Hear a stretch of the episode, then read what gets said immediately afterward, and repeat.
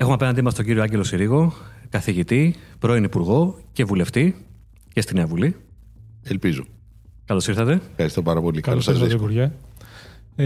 Πάμε λίγο στα θέματα της Ροδόπης και της Ξάνθης. Ναι, ναι. Κατηγορείται ο ΣΥΡΙΖΑ πως είχε υποψήφιος του βουλευτής στην περιοχή μια εύνοια από το τουρκικό προξενείο. Μια αύξηση δυνάμεων εκεί, η μόνη περιοχή που βάφτηκε στα χρώματα του ΣΥΡΙΖΑ.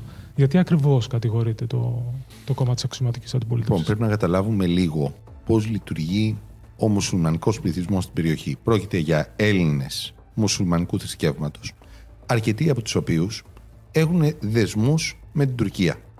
Έχουν συγγενείς εκεί πέρα που έχουν μεταναστεύσει στο παρελθόν, έχουν σπίτια στην Τουρκία, έχουν περιουσία. Ο πιο εύκολος τρόπος για να ελέγξεις αυτόν τον πληθυσμό είναι να τους απαγορεύσεις να πηγαίνουν να δουν τους συγγενείς τους. Να τους απαγορεύσεις να μπουν στην Τουρκία. Ένας άλλος τρόπος επηρεασμού είναι από την τηλεόραση. Επειδή πολλοί έχουν ως μητρική γλώσσα την τουρκική, βλέπουν τουρκικά κανάλια.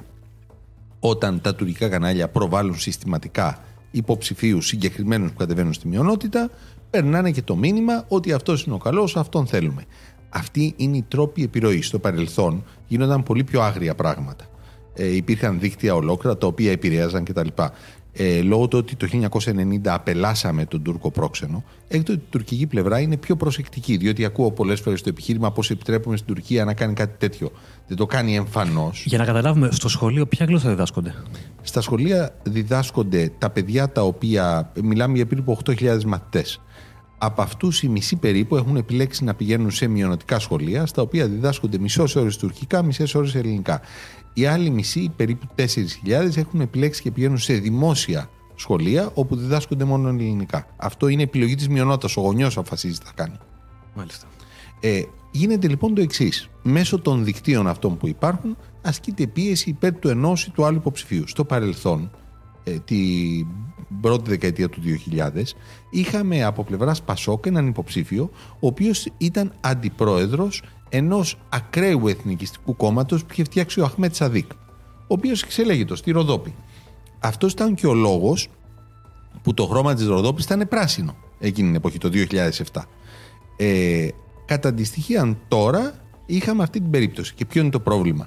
Δεν είναι πρόβλημα κάποιος να λέει ότι είναι Τούρκος, ούτε να λέει ότι να αποκαλεί τη μουσουλμανική μειονότητα τουρκική μειονότητα. Είναι δικαίωμά του να λέει ό,τι θέλει. Όταν όμως κατεβαίνει με ένα κόμμα, τότε το κόμμα υποστηρίζει, αποδέχεται αυτές τις απόψεις. Αν δεν τις αποδέχεται, δεν τον κατεβάζει υποψήφιο. Σας είδαμε πάντως με τον κύριο Φίλη σε ένα πάνελ να μην συμφωνεί με αυτό που λέτε. Δηλαδή να λέει ότι για τον ΣΥΡΙΖΑ είναι μια χαρά ένας υποψήφιος. Δεν είναι πρόβλημα κάποιος να λέει για τουρκική μειονότητα και να κατεβαίνει υποψήφιος με τον ΣΥΡΙΖΑ. Ναι, αλλά όταν ο κύριος Κατρούγκαλος είπε κάτι διαφορετικό σε σχέση με το τι λέει ο επίσημος ΣΥΡΙΖΑ, υποτίθεται, σε σχέση με τις ασφαλιστικές εισφορές, πήγε σπίτι του.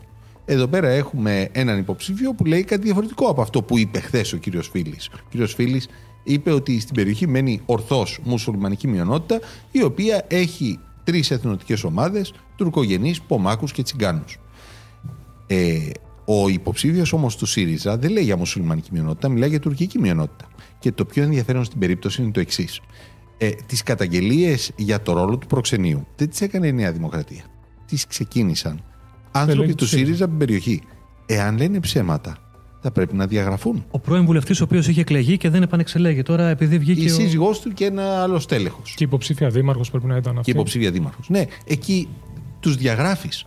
Διότι είναι συκοφαντική δυσφήμιση αυτό το οποίο λένε. Δεν μπορεί να είναι και το ένα και το άλλο μαζί. Ο κύριος Φίλης απάντησε ότι δεν έχουμε επιτροπή δεοντολογίας αυτή την περίοδο. Το Κατρούγκαλο, βέβαια, ξέραν να τον φάνε όταν διαφώνησε. Τώρα, για να καταλάβουμε λίγο τι έχει γίνει στην περιοχή. Στις προηγούμενες εκλογές, τα αποτελέσματα ήταν το 2019. 37 η Νέα Δημοκρατία, 27 ο ΣΥΡΙΖΑ. Και στις εκλογές τώρα όχι μόνο κάλυψε τις 10 μονάδες, πήρε συν 6. Το ερώτημα τώρα είναι δυνατόν το προξενείο δηλαδή επηρεάζει τόσο πολύ την περιοχή? Το προξενείο μπορεί να επηρεάσει, μιλάμε για 100.000 άτομα μουσουλμανική μειονότητα, υπάρχει ένα 10%, γύρω στις 10.000 άτομα τα οποία επηρεάζονται, μπορούν να επηρεαστούν από το προξενείο μέσα από αυτούς τους διαφόρους διάβλους που σας είπα. είτε εμέσως δια της τουρκικής τηλεοράσεως, είτε ευθέως δια των απειλών, όχι από το ίδιο προξενείο, από ανθρώπους του, δεν θα σας αφήσουν να ξαναπάτε στην Τουρκία, να δείτε τους συγγενείς σας κτλ. Ποιο είναι το πρόβλημα, το βασικό πρόβλημα, ποιο είναι για το κόμμα της αξιωματικής αντιπολίτευσης το να έχει τέτοιους υποψηφίους? Τι, φοβάται κάτι η Ελληνική Βουλή? Μπορεί ένας τέτοιος βουλευτής, ας πούμε, να μετάσχει σε μια επιτροπή απόρριτη της Βουλής? Για μένα τι το πρόβλημα είναι πάντοτε όταν έχεις ενδιάμεσους μεταξύ του βουλευτή και των ψηφοφόρων του. Είναι το ίδιο θέμα σαν να υπάρχει κάποιος βουλευτής ο οποίος έχει εκλεγεί παίρνοντας χρήματα, χρηματοδοτούμενος από κάποιον υποψήφιο, από κάποιον μεγάλο χρηματοδότη. Εδώ το πρόβλημα είναι ακόμη μεγαλύτερο, διότι δεν είναι κάποιος που έχει κάποια ιδιωτικά συμφέροντα, κρίνονται εθνικά θέματα με μια χώρα με την οποία δυστυχώς είμαστε σε συγκρουσιακή πορεία εδώ και πάρα πολλά χρόνια. Και το έχουμε βιώσει σε άλλες περιόδους. Το 1990 η κυβέρνηση εξαρτάται από μια ψήφο. Υπήρξε τότε η προσχώρηση μετά από συνεννόηση του τότε Πρωθυπουργού του Κωνσταντίνου Μητσοτάκη με τον Κωστή Στεφανόπουλο. Προσχώρησε ο Κατσίκης, ο βουλευτής που είχε βγει με τη Δημοκρατική Ανανέωση, προσχώρησε στη Νέα Δημοκρατία για την υποστήριξη. Αλλά ας σκεφτούμε την πιθανότητα να ήταν 150 βουλευτές και ο ένας να ήταν ο ανεξάρτητος βουλευτής, ο Αχμέτ Σαδίκ, ο οποίος μάλιστα είχε τότε υπερψηφίσει την κυβέρνηση, θέλοντας να δείξει ότι βοηθάει κτλ. Όταν είσαι στους 150 και ο ένας βουλευτής έχει τη σημασία του, φανταστεί να έχουν βουλευτές οι οποίοι δίνουν λόγο πρώτα σε κάποιον άλλον και μετά στους ψηφοφόρους τους. Και για αυτούς τους λόγους ο Πρωθυπουργός σήμερα ζητάει πάλι μια καθαρή εντολή και αυτοδυναμία. Ο πρώην Πρωθυπουργός. Ο πρώην Πρωθυπουργός και υποψήφιος Πρωθυπουργός. Υποψήφιος. Λοιπόν, να μείνουμε στην Τουρκία, να μιλήσουμε για τις εκλογές εκεί. Ήταν δημοκρατικό το αποτέλεσμα? Την μέρα των εκλογών ήταν δημοκρατικό το αποτέλεσμα. Δεν υπήρχε αμφιβολία περί τούτου. Είχαμε δημοκρατία. Δηλαδή, αυτό που ψήφισαν, αυτό βγήκε στις κάλπες. Παρατήρησα προσεκτικά, ακόμη και σε περιοχές στις οποίες έχουμε φυλές, ειδικά στα βάθη της Ανατολίας, όπου πηγαίνει όλο το σόι και ψηφίζει, ούτε και εκεί υπήρχε πρόβλημα. Το πρόβλημα είναι τι έχει προηγηθεί. Διότι όταν έχεις τον αρχηγό του τρίτου μεγαλύτερου κόμματος μέσα στη φυλακή από το 2016, τον Τεμιρτάς, όταν έχεις 10.000 στελέχη του επίσης μέσα στη φυλακή, όταν γράφει κάποιος στο Facebook κάτι ενοχλητικό για τον Ερντογάν και τον Κάλιο Αγγελέας, όταν ελέγχεις το 95% των μέσων μαζικής ενημερώσεως και εσύ παίζεις 40 ώρες και η αντίπαλή σου 35 λεπτά την εβδομάδα πριν από τις εκλογές, αντιλαμβάνεσαι ότι τα πράγματα δεν είναι και τόσο δημοκρατικά. Επομένως, ο Ερντογάν έπαιξε όλο αυτό και την ημέρα των εκλογών πήγε και τις κέρδισε. Συν και κάτι άλλο που δεν αντιλαμβανόμαστε. Δεν αντιλαμβανόμαστε ότι ένα τμήμα του κόσμου, μισή τους κεμαλικούς, ήταν στην πίσω μεριά του φεγγαριού όλα αυτά τα χρόνια, σκοτεινή πλευρά του φεγγαριού, και βγήκε επιτέλους στην επιφάνεια. Δεν θέλει να ξαναγυρίσει πίσω. Μάλιστα. Έχουμε μια διαφορά με την Τουρκία, πολλές διαφορές μάλλον, οι οποίες θα πρέπει κάποια στιγμή να επιληθούν. Ποιος πιστεύετε ότι είναι ο δρόμος για να επιληθούν μια και καλή, δηλαδή να τελειώσει όλη αυτή, να τελειώσει το κάζους μπέλι αν είναι μια πραγματική απειλή, να μπορέσουμε να επεκτείνουμε τα χωρικά μας ύδατα, να οριοθετήσουμε ΑΟΣ, Βαλοκρηπίδα, είναι μέσω της Χάγης, είναι μέσω μιας διμερούς διαπραγμάτευσης? Και οι δύο χώρες αναγνωρίζουν, αποδέχονται ότι υπάρχει μία διαφορά, την αποδέχονται και οι δύο χώρες. Αυτή είναι η οριοθέτηση φαροκρηπίδας και αποκλειστικής οικονομικής ζώνης σε Αιγαίο και σε Ανατολική Μεσόγειο. Από εκεί και πέρα η Τουρκία έχει φορτώσει το τραπέζι με πάρα πολλές αυτά που ονομάζει η ίδια διαφορές ή θέματα προς επίλυση. Για κάθε λύση προτείνει ένα πρόβλημα. Ή και δύο. Ναι. Να το πω σχηματικά. Ξεκινήσαμε το 1974 είναι δύο γείτονες και έχουν δύο οικόπεδα και δύο σπίτια μέσα στα οικόπεδα. Και ξεκινήσαμε το 1974 που είναι τα όρια του χωραφιού μου, του οικοπέδου μου. Αν είναι εδώ, αν είναι ένα μέτρο από εδώ ή ένα μέτρο από εκεί. Σήμερα έχουμε φτάσει στο σημείο που ο γείτονας έρχεται και σου λέει ότι και δύο δωμάτια του σπιτιού σου τελικά είναι δικά μου, και τώρα που βλέπω και την τηλεόραση και το ψυγείο σου μέσα, φέρε μου την απόδειξη ότι τα έχεις αγοράσει, γιατί νομίζω ότι και αυτά είναι δικά μου. Και πόσο λογικό είναι να πηγαίνεις να αποδεικνύεις την ιδιοκτησία της τηλεοράσεως ή του ψυγείου ή της κουζίνας σου ή του καναπέτου στον οποίο κάθεσαι. Ή λέει και ότι δεν είναι δικά μου, να δούμε ποιο είναι. Ναι. Δηλαδή δεν ξέρουμε σε ποιον ανήκει αυτή η τηλεόραση. Ναι, αλλά επαναλαμβάνω, η τηλεόραση είναι μέσα στο σπίτι σου και κάθεσαι πάνω στον καναπέ και τη βλέπεις. Και έρχεται ο άλλος και σου λέει: εντάξει, μπορεί να είναι και δικιά σου, αλλά έλα να το συζητήσουμε. Και εδώ είναι το πρόβλημα της διεθνούς κοινότητας, η οποία έρχεται σε αυτές τις περιπτώσεις και λέει: καθίστε ρε παιδιά, μην μαλώνετε, καθίστε να συζητήσετε. Και εδώ το ερώτημα είναι: τι συζητάς. Τώρα, πώς λύνονται αυτά τα θέματα. Αυτά τα θέματα επιχειρούμε από το 1974, κλείνουν 50 χρόνια πλέον, να τα επιλύσουμε μέσα από διάλογο. Δεν τα έχουμε καταφέρει. Να πάμε στο Διεθνές Δικαστήριο, το επιχειρήσαμε το 1976 με τον Καραμαλή, η Τουρκία δεν συμμετείχε. Οι συζητήσεις οι οποίες ξεκίνησαν το 1999-2000 για να δούμε πώς μπορεί να βρεθεί κάποιο κοινό πεδίο που να μπορέσουμε να συμφωνήσουμε σε κάποια πράγματα, να τα πάμε στο Διεθνές Δικαστήριο, ούτε και αυτές έχουν προχωρήσει. Θα δούμε πώς θα πάει τώρα. Προσωπικώς θεωρώ ότι κάποια θέματα μπορούν να επιληθούν, όπως το θέμα της οριοθετήσεως υφαλοκρηπίδας. Κάποια θέματα δεν θα επιληθούν ποτέ και θα κοιμηθούμε πάνω σε αυτά. Για να επιληθεί όμως αυτό το θέμα, δεν θα πρέπει να προχωρήσουμε στην επέκταση των χωρικών υδάτων πρώτα, για να οριοθετήσουμε υφαλοκρηπίδα. Το θέμα της είναι κάζους μπέλι για την Τουρκία. Ναι. Το θέμα της υφαλοκρηπίδας σχετίζεται άμεσα και με την αύξηση των χωρικών υδάτων. Είναι ένα θέμα στο οποίο κάποια στιγμή, εγώ θεωρώ ότι είναι το μεγάλο μας χαρτί σε όλη αυτή την υπόθεση. Γιατί? Διότι έχουμε 148 χώρες στον κόσμο που έχουν επεκτείνει τα χωρικά τους υδάτα στα 12 μίλια, χωρίς κανένα πρόβλημα. Εμείς επεκτείναμε πριν από 3 χρόνια τα χωρικά μας υδάτα στην περιοχή του Ιωνίου.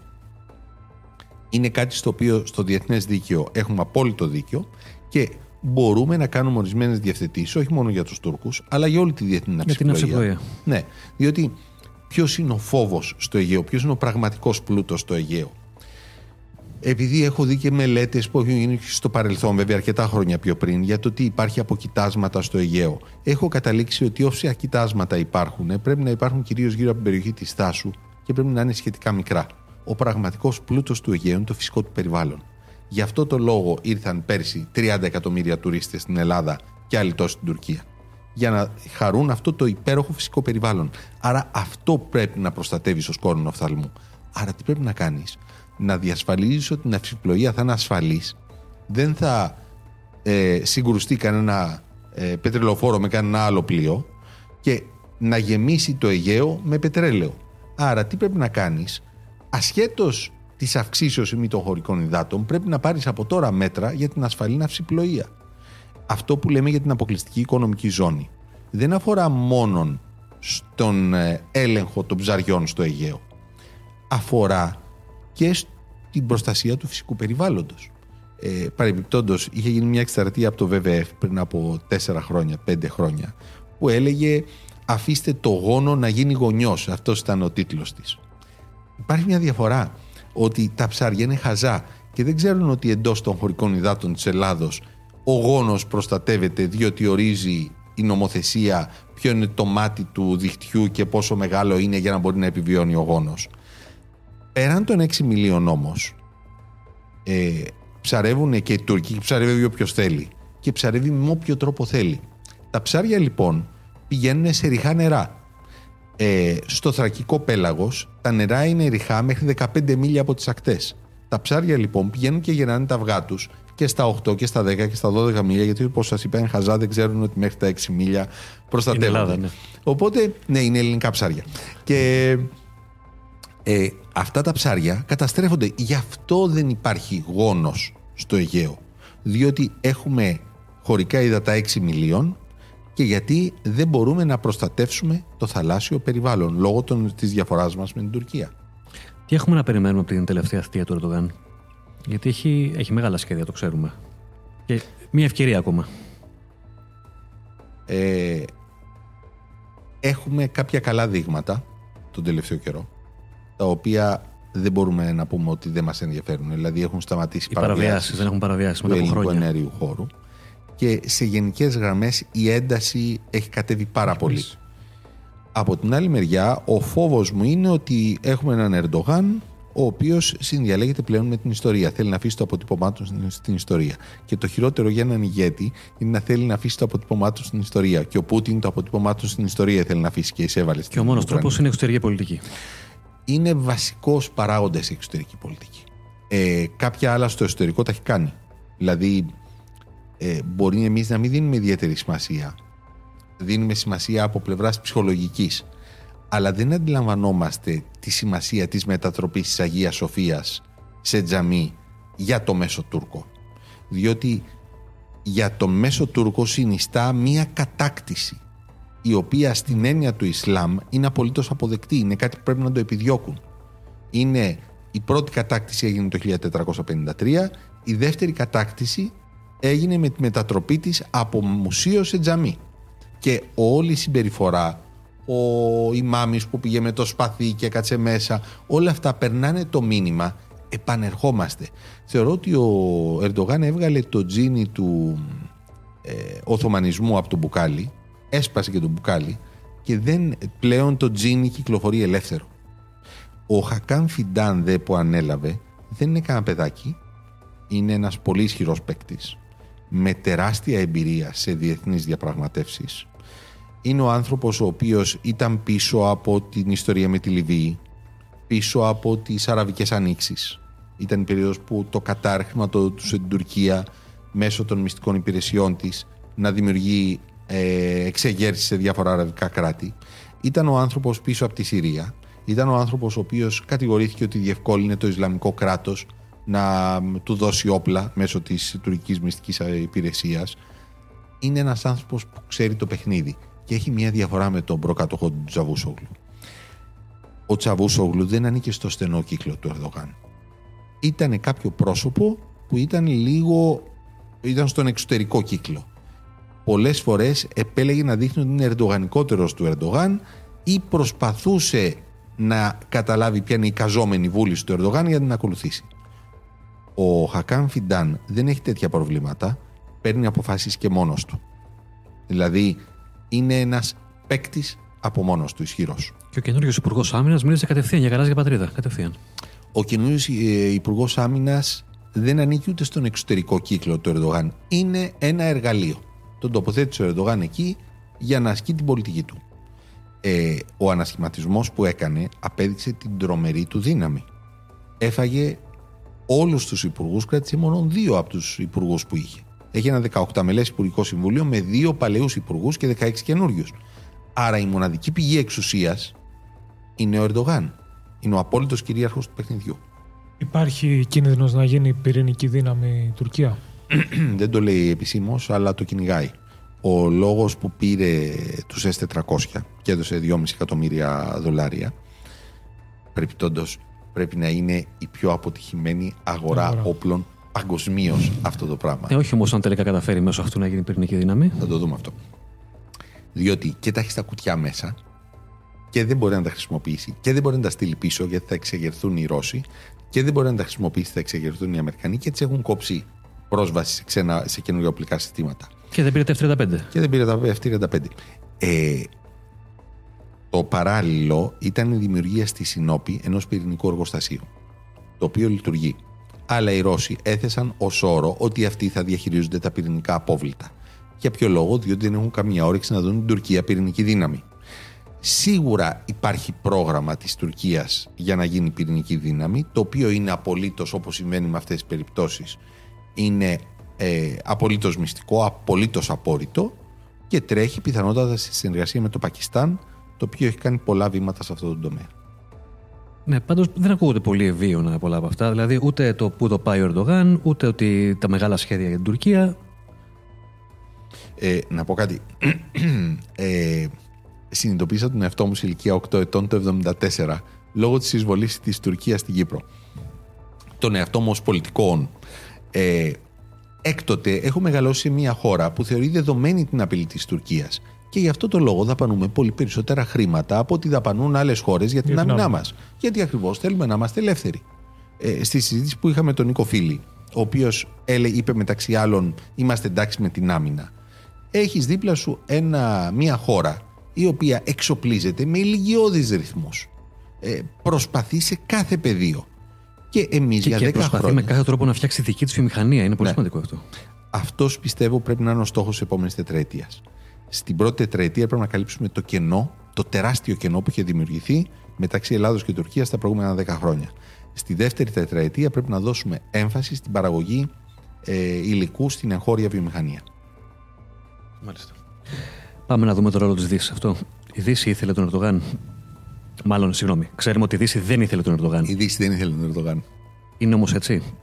Με τίποτα δεν ήθελε τον Ερντογάν. Αλλά προσαρμόζεται στις ανάγκες. Του περνάει τα μηνύματά της. Το ότι τον έχουν κόψει από όλα τα προγράμματα είναι ένα δείγμα της ενοχλήσεώς της. Από την άλλη μεριά, η Δύση δεν είναι διατεθειμένη να χάσει την Τουρκία. Έχουμε ένα πόλεμο με τη Ρωσία. Αυτή τη στιγμή ο πόλεμος που υπάρχει είναι ο πόλεμος αυτού που λέμε Δύση, δηλαδή η Ευρώπη, η Αμερική, ο Καναδάς, η Αυστραλία, η Ιαπωνία και η Κορέα. Αυτό είναι η Δύση πλέον. Και έχουμε όλο τον υπόλοιπο κόσμο, ο οποίος είναι αδιάφορος. Άμα δείτε όλα τα υπόλοιπα κράτη, είναι παντελώς αδιάφορα. Ναι. Σε αυτό τον πόλεμο λοιπόν μεταξύ Ρωσίας και Δύσης, πολλοί το θεωρούν ότι είναι ευρωπαϊκός εμφυλίος πόλεμος. Υπό την έννοια ότι και η Αμερική κατ' ουσίαν είναι συνέχεια της Ευρώπης. Κρατιούνται μακριά. Σε αυτό τον εμφύλιο πόλεμο λοιπόν η Τουρκία είναι κρίσιμη, διότι είναι η μοναδική χώρα η οποία συνορεύει με τη Ρωσία. Η μοναδική εντός εισαγωγών δυτική χώρα. Άρα δεν έχει κανένας όρεξη να χάσει την Τουρκία. Μήπως αυτό όμως για μας είναι έτσι μια μεγάλη ευκαιρία να είμαστε εμείς ο σταθερός εταίρος στην περιοχή? Ο λόγος που στείλαμε όπλα και ήμουνα και εγώ υπέρ της απόψεως ότι πρέπει να στείλουμε όπλα στην Ουκρανία είναι διότι στις διεθνείς σχέσεις τα πράγματα δεν πάνε γραμμικά, η συνέπεια δεν είναι αρετή. Δηλαδή, εάν επιτεθεί κάποιος, εισβάλλει σε μια χώρα, εισέβαλε η Ρωσία στην Ουκρανία, κινητοποιήθηκε η Δύση να βοηθήσει την Ουκρανία. Εάν εισβάλλει η Τουρκία στην Ελλάδα, δεν είναι βέβαιο ότι θα γίνει το ίδιο.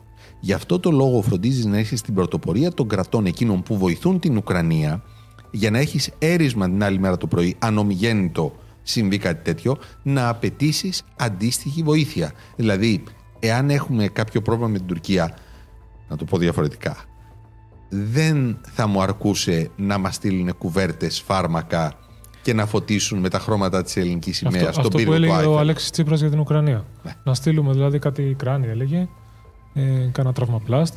Ακριβώς, κουβέρτες, τρόφιμα, φάρμακα και να βάψουν και να φωτίσουν με τα χρώματα της ελληνικής σημαίας τα μνημεία τους και όλα αυτά. Συμβολικά. Δεν μου αρκούν αυτά. Χρειάζεσαι. Σε κανέναν δεν θα αρκούν τότε. Ακριβώς. Γι' αυτό το λόγο ήταν πολύ βασικό. Υποχρεωθήκαμε να βγούμε μπροστά, διότι αντιμετωπίζουμε ακριβώς η ίδια απειλή από την Τουρκία. Ήταν πολύ βασική αυτή η κίνηση. Τώρα, ποιο είναι το πρόβλημα με αυτήν την ιστορία με την Τουρκία? Το πρόβλημα είναι ότι εμείς αυτή τη στιγμή βλέπουμε τα πράγματα ως Δύση. Η Τουρκία το διαπραγματεύεται διαρκώς. Το είδαμε τι έγινε με τη Σουηδία και με τη Φιλανδία. Δεν της βγήκε, δεν πήρε τίποτα, αλλά το διαπραγματεύεται. Αυτό δείχνει την τάση του Ερντογάν να μην θεωρεί τίποτα δεδομένο. Μπορεί αύριο ο Ερντογάν να ζητήσει κάτι που να είναι εις βάρος μας.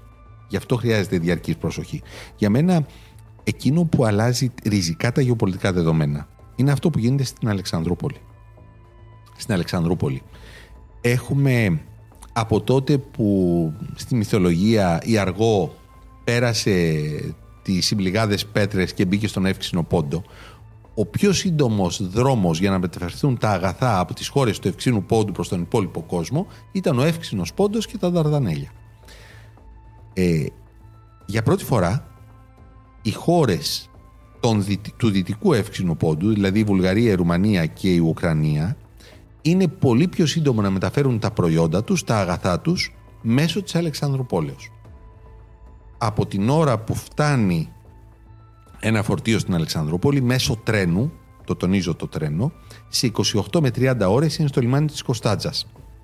Γιατί το τρένο παίζει ρόλο? Διότι μπορεί να μεταφέρεις τεράστιες ποσότητες σε πολύ χαμηλή τιμή. Άρα, ποιος πρέπει να είναι ο στόχος μας?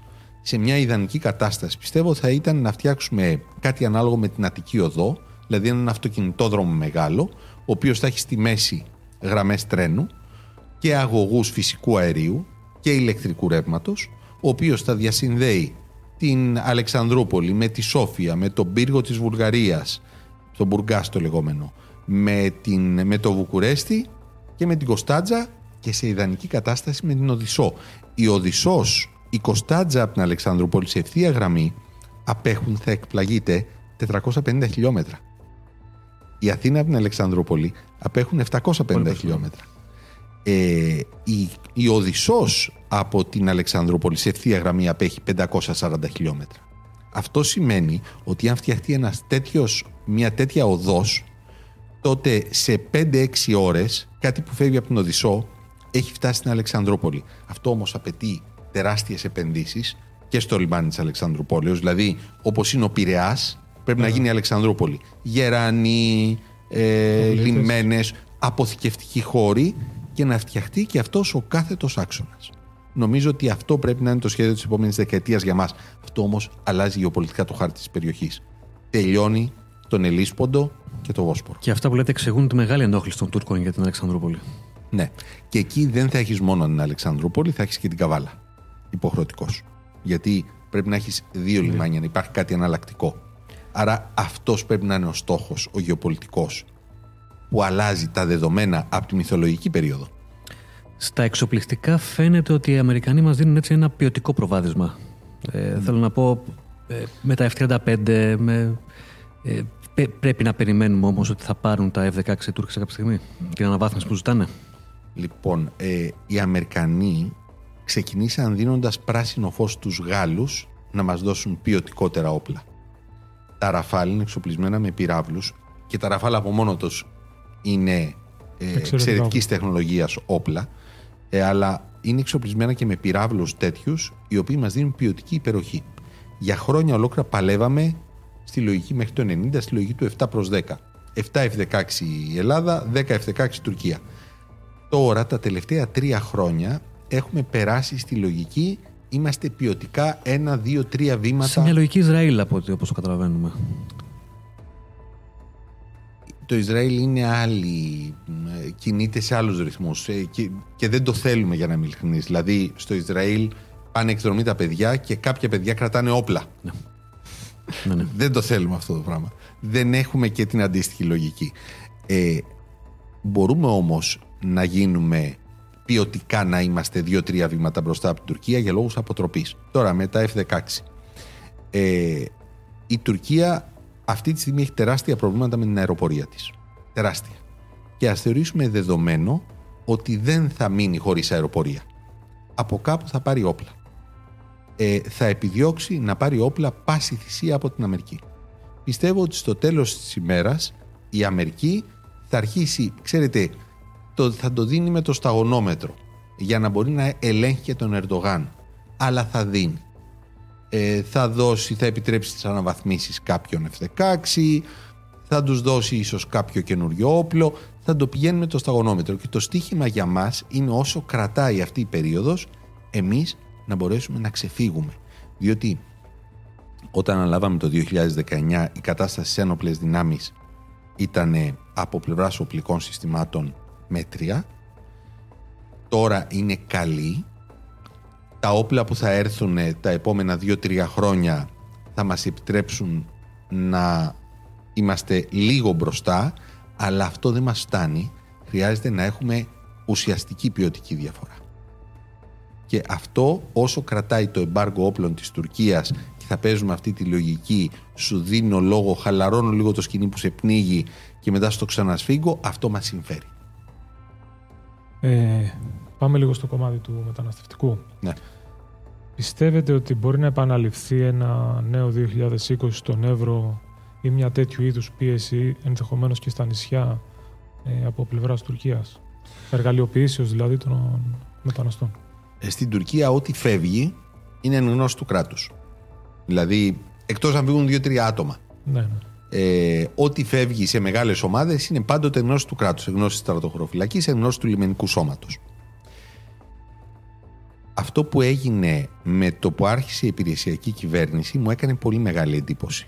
Μου θύμισε το 2019. Το 2019 με το που βγαίνει η Νέα Δημοκρατία διπλασιάζονται και σε μερικές μέρες τριπλασιάζονται οι μεταναστευτικές ροές. Ήθελε να δει ο Ερντογάν να τσεκάρει ποια είναι η αντίδρασή μας. Στην προκειμένη περίπτωση έχουν ληφθεί μέτρα στον Εύρο αποτρεπτικά, τα οποία βοηθούν τους άντρες που είναι πάνω, το δυναμικό, τους ανθρώπους που είναι πάνω να αντιμετωπίσουν αυτό το κύμα. Θα ληφθούν και άλλα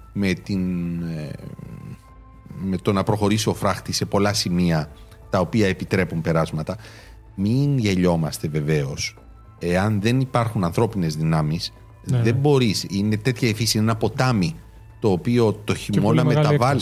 Πολύ μεγάλη έκταση και κυρίως, επειδή έχω υπηρετήσει τη θητεία μου πάνω, είναι εντελώς διαφορετική εικόνα το χειμώνα από το καλοκαίρι. Το χειμώνα φουσκώνουν τα νερά, μετά πέφτουν τα νερά, δημιουργούνται περάσματα ξαφνικά εκεί που δεν το περιμένεις. Ναι. Επομένως, η ανθρώπινη παρουσία είναι απολύτως απαραίτητη. Δεν είναι η περίπτωση των καστανιών στις καστανιές. Είναι το μοναδικό σημείο που έχουμε 12 χιλιόμετρα χερσαίο σύνορο.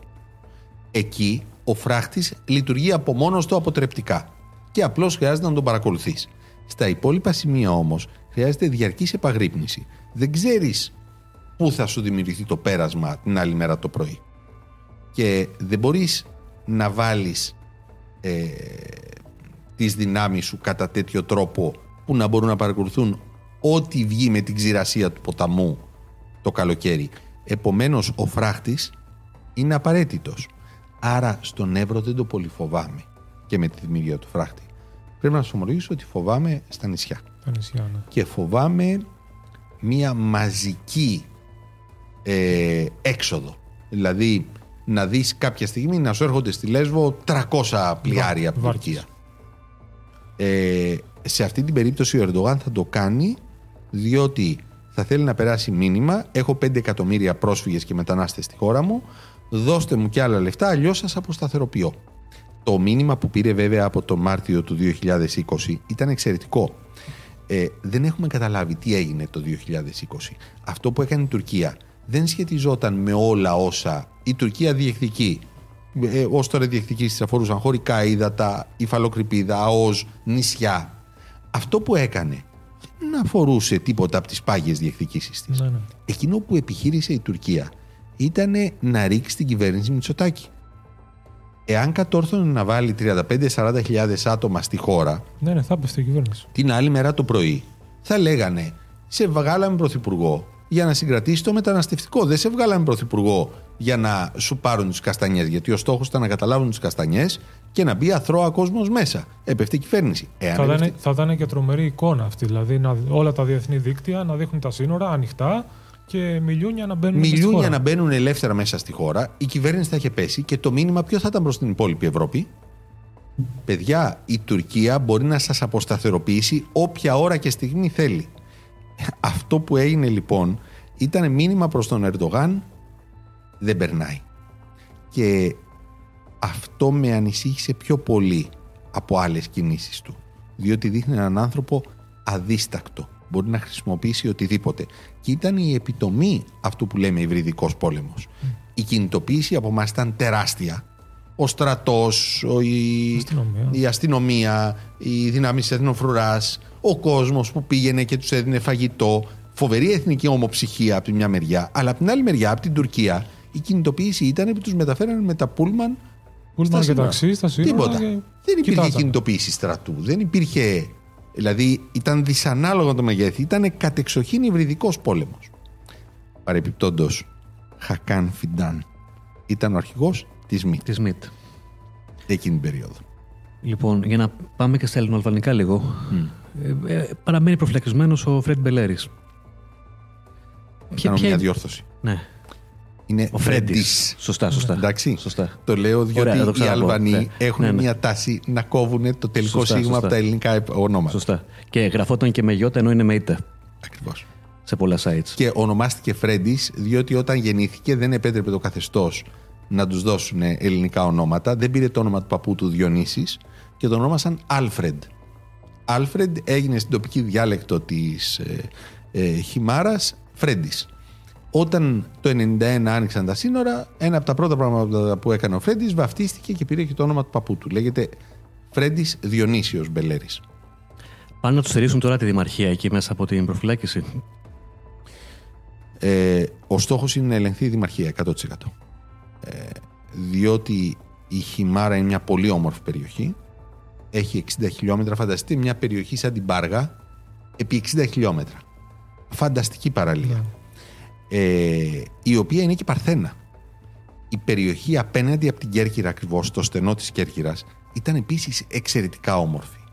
Μετά το 1991 όμως καταστράφηκε με ταχύτατους ρυθμούς. Έχουν χτίσει πολυκατοικίες 15 όροφες πάνω στη θάλασσα, πάνω στην παραλία. Δηλαδή πάνω στα βράχια της παραλίας που σκάει το κύμα βλέπεις μια 15 όροφη πολυκατοικία. Αυτό δεν ισχύει στη Χιμάρα και θεωρούν ότι είναι ευκαιρία να καταπατήσουν όλες αυτές τις περιουσίες. Ο Δήμος παίζει κυρίαρχο ρόλο, διότι είναι αυτός ο οποίος βεβαιώνει εάν οι περιουσίες ανήκουν στον Α ή στο Β, είναι αυτός ο οποίος ορίζει στη συνέχεια τους όρους δομήσεως, σου λέει μπορείς να χτίσεις 5όροφο, 6όροφο, 7όροφο, καθορίζει αν μια περιοχή είναι υψηλής οχλήσεως, μέσης οχλήσεως, χαμηλής οχλήσεως, όλα αυτά παίζουν ρόλο. Ο στόχος του Ράμα, όπως έχει εκφραστεί από το 2015, είναι να φτιάξεις στην περιοχή τουριστικά χωριά, τα λεγόμενα resorts όπως τα λένε στα αλβανικά. Ήδη έχει φτιάξει ένα. Ήταν μια περιοχή που ήταν καθαρή δάσος. Και μάλιστα λέγεται, η περιοχή λέγεται Δραλέος. Είναι η παραλία του Δραλέου. Το resort χτίστηκε πάνω σε αυτή την παραλία και δίνουν αυτή τη στιγμή κάπου 300 ακίνητα, είναι προς πώληση. Με πάρα πολύ ωραία παραλία αυτά. Την άδεια την αρχική την έδωσε το κράτος και την υλοποίησή της την έκανε ο Δήμος. Άρα ο στόχος είναι να ελεγχθεί ο Δήμος. Πόσο καιρό θα είναι ο Φρέντης Μπελέρης μέσα?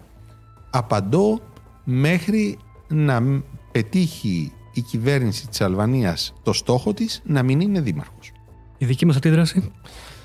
Η δική μας πρέπει να καταλάβουμε ότι είναι ένα άλλο κράτος.